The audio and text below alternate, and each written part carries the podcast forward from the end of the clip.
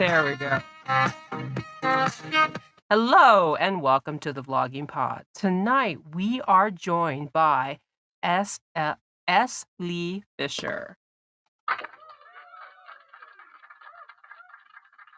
Welcome to the room. How are you this evening? Hi, I am quite well, enjoying sunny Florida where while the rest of the country's in a deep freeze. Oh my gosh, I know, right? Uh, we had a little bit of warm up today, but I wouldn't say it was a heat wave. My so, friends all across the country are pinging me saying, I hate you living in Southern Florida. It is nice. I do enjoy visiting Florida myself. Um, so I'd like to start right off with your time in the Laurel Highlands. Tell me about growing up in Pennsylvania. Oh, it was an uh, it was a great place to grow up. I grew up in this tiny little town. We probably had about fifteen hundred people total in our little community. It was kind it was the kind of town where everybody knew everybody else's business and everybody was related two generations past. And, but it was the perfect little town w- to make friends, to make sure that you were well cared for. Your neighbors looked in on other neighbors, and even though at times it seemed like people were busybodies, it, it was not. It was a community of love, and it was a great place to grow up. The scenery is gorgeous. It's part of the Allegheny Mountain Range, and we have these beautiful rolling hills and wonderful streams and lots of wooded areas, and it was just the perfect spot to grow up. Nice. So tell me, tell me a little bit about how your home, your your where you grew up. Is it has it been something that has inspired your writing since? Oh, definitely. Um, my entire series, The Women of Campbell County, is set in the Laurel Highlands. Um, the series takes place in a fictional town of Campbellsville, and uh, I highlight fictional Campbell and Madison counties in the series, but I'm really basing this off of the little town where I grew up, and I'm basing it on actual Westmoreland County, Indiana County, and Cambria County in Pennsylvania. So my writing is Uh, fictional, and the town names are fictional, but it's based on that entire area. And it's also based on the people and their values from that area. Okay. So as we merge into your writing, let's let's talk a little bit about pharmacy to author. Explain to me how that leap happened. Well, it was kind of an awkward jump. Uh, during my career, I worked for uh, P B M, which is a pharmacy benefit management company, okay. and um, a big one, actually. Uh, it was a top twenty, uh, Fortune top twenty company. And I had a pretty big job. And I wrote standards of practice and instruction manuals, and then I oversaw and um, validated and qualified all of the training manuals and material that went out to the entire clinical department. So wow. I, I was writing very uh, clinically based um, content.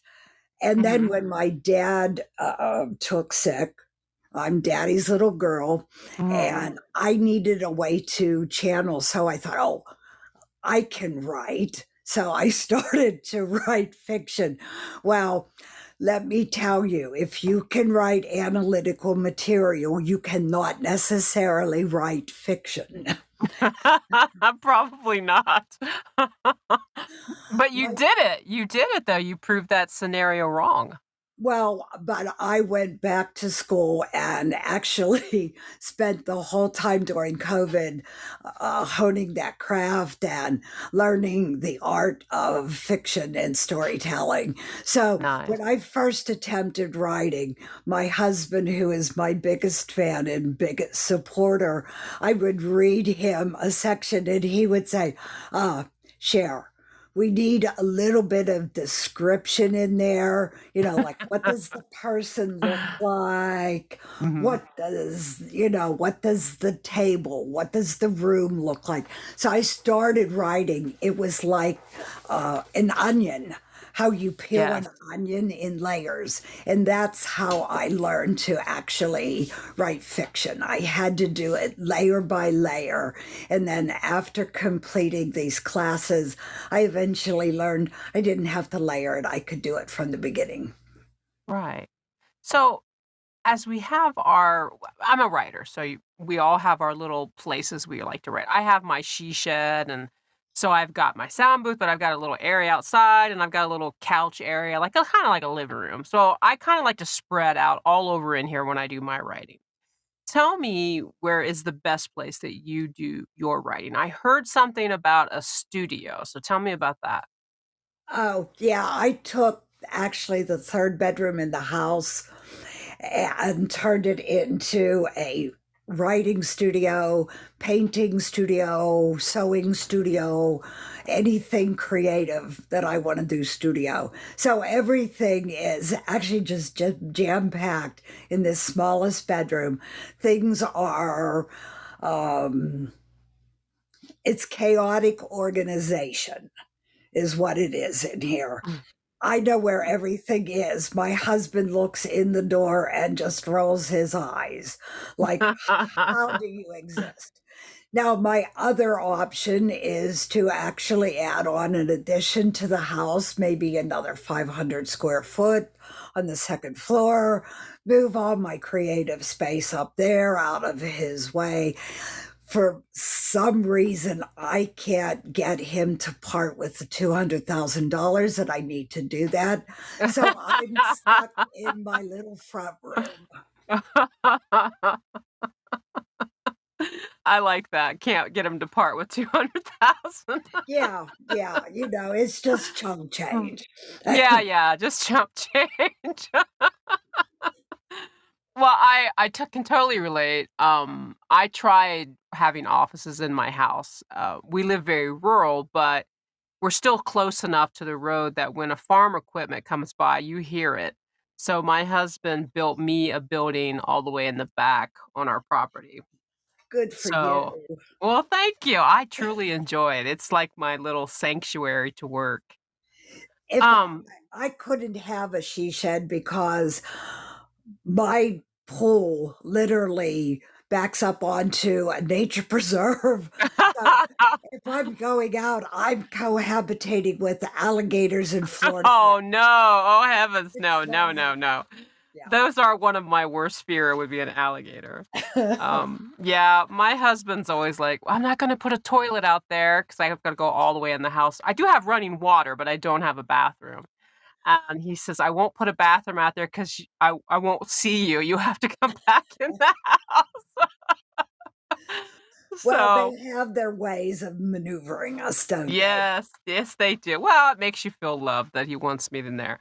So would you mind if I read a quote from you back from October eighteenth, twenty twenty-one? Um, no, I have no idea what you're going to quote, but please feel free to do so. Okay. Um, this is your quote. I wanted the reader to know what love is.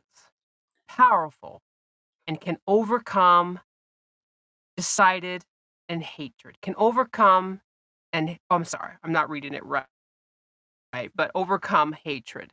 Tell us where that comes from. Uh, just to give you a little hint, just in case you don't remember. Um, this was about the book Hill House Divided. Oh, okay. Thank you. Um, You're welcome. Because I was struggling. When did I say that? That's all right. I, I always try to put a little bit more detail in there. So explain to me about wanting to give your readers um, the knowledge that love is powerful and you can overcome um, hatred. Deceit and hatred, I think is what it was. Deceit and hatred. It, yeah, it would have been deceit and hatred because I probably was referencing two characters who were mm-hmm. both deceitful and, and deserved hate. And one is Olive, who is the mother and the protagonist in the first two books of the series. And by the time Hill House was written, it would have referred to Eddie, who mm-hmm. was a real scoundrel of a of a character. And the protagonist, the strong female protagonist, had uh, had to come to terms with abandonment, um, deception, deceit, deceit, and try to find it in her heart to either love or to lose. And it isn't until the fourth book in the series, Between Two Dreams, that Harriet actually makes that decision. And uh, spoiler alert, I don't really want to tell you more, but she finds a little bit of both. Oh, nice. So nice. she she has a loss and she eventually can find love. Nice. So as we talk about your work, let's discuss the series, The Women of Campbell County. Tell us about this series.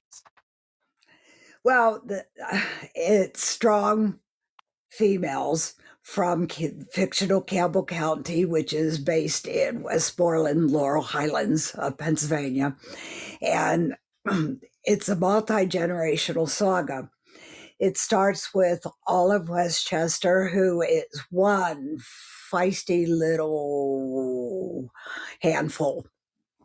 And Olive is raised in a wealthy but very dysfunctional family. And she's she's the kind that just scratches and claws for everything in life, but becomes very bitter because of it. Mm-hmm. And she wants things, but she doesn't want to be given things. She tries to take things, and she doesn't like it when she doesn't get what she tries to take, and she becomes very bitter. So the first four, two books of the series, of the four-book series, are basically about Olive's coming of age, and okay. then uh, that's But that's the first book, Becoming Olive W. And then the second book, Under the Grapevine, is about Olive's children. Okay. And it's a very dysfunctional family. It continues to be totally dysfunctional. And Harriet, the protagonist from the last two books, is actually Olive's youngest daughter. Okay. So we move from Olive through Harriet, and then in the final book that was just published, Between Two Dreams, Shelby, uh, um, Harriet's daughter, is the last main character that is a strong Campbell County woman. But it, it's not just these three women from this family. It's about Olive's sisters in their relationships and Harriet's sisters and their relationships and how the women cope with World War One and losses in World War Two and losses and, you know, the depression in between that. And so I, I take very um, factual information from history and put okay. it into these fictional stories. So it's as if these women actually lived in that time. Oh, okay. So you do a lot of lot lots of fact finding before you start writing your books. Ton, tons okay. of it. And I do it as I write too. A lot of Uh, fiction writers, uh, depending upon the genre, you can do a lot of your um, research and fact finding uh, before you start writing, uh, especially if you're world building and things like that. But when you're doing historical fiction, you might write a scene and all of a sudden decide that the um, packaging for one of the original Bell telephones is an important fact. Yeah. So you have to like stop and go research what did the Bell telephone come packaged in. You know, right. You might have an idea of how the telephone actually looked, but how was it packaged? How was it sent? How would they have received this delivery? That kind of stuff. So there's a lot of stop and go. A lot of stop and go. I get that. So let me backtrack. When you talked about the women of Campbell County, you were telling us about it being strong females. Tell me, what's the drive to write in such a way, making your characters women and doing the stronger characters? What drives you in that kind of way? Um, basically, uh, I think in one of my little bios, I say about my mother deciding that I would attend college before I was even born. It was like at the moment of conception when she realized she was having a baby. Mm-hmm. She decided that if this child were female, that child would go to college. I grew up in a very modest income family. I was the first grandchild on both sides, and I'm third from the youngest on both sides to go to college. But yet my entire life, I grew up knowing I would go to college. There was never, ever anything in my mind other than going to college. And so my the strong women comes from my mother. Uh, she was very independent. And um, she was bound and determined that both of her girls, and she only had the two of us, would be able to function both financially, mentally, um, securely without a man. Oh, so well, I like her. Yeah, that was her goal.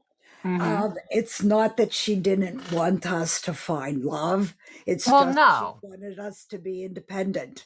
And, right. you know, being a, a wife in the fifties, she was still the, the subject of her husband. Right. So, well, she, you know, that is an incredible, that is an incredible point of view for the day and age, that she decided that she wanted you her girls to have a more position in life to be able to take care of yourselves. That's actually an awesome mentality, especially for the day and age, for the nineteen fifties. Exactly. It was. So that's where the whole concept of these strong women. So I decided just to take it back a couple, my generation before that. And we started with Olive in nineteen oh five. And she was, like I said before, she was one spunky little character. And um, she was doing this stuff for herself. Right. And so do you her, think you base Olive more on your mother's mentality? No. Um, no? Well, maybe Olive's drive and okay, maybe the drive. drive of all the women and the ability of all the women to be self-reliant and um, to take the bad in the moment and to be able to cope with it. That is my mother's mentality. Right.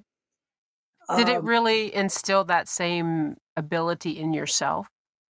Oh, yeah. I, I am one of these strong alpha females. Nice. I grew up in a man's world. I mean... Mm-hmm. I had a man's profession, um, a man's job.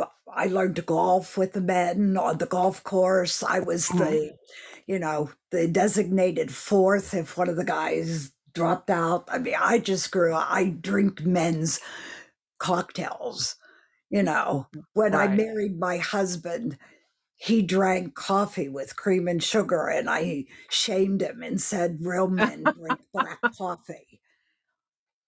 So um, I guess that's all from my mother. Yeah.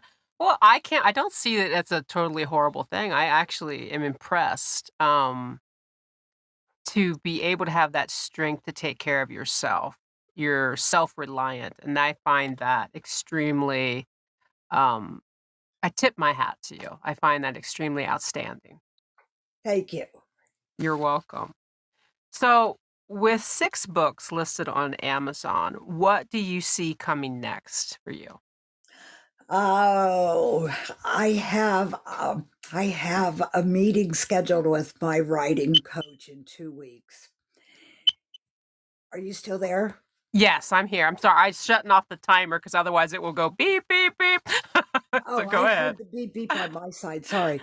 Yeah, I it was just a, a, trust me, that's just a little beep in comparison to what it would sound like when it goes off. go ahead. Go ahead. I have a meeting scheduled with my writing coach in two weeks, and we're going to talk about two potential projects. Uh, one is uh, historical fiction, once again, strong female, mm-hmm. and it um, revolves around three owners of one particular ring.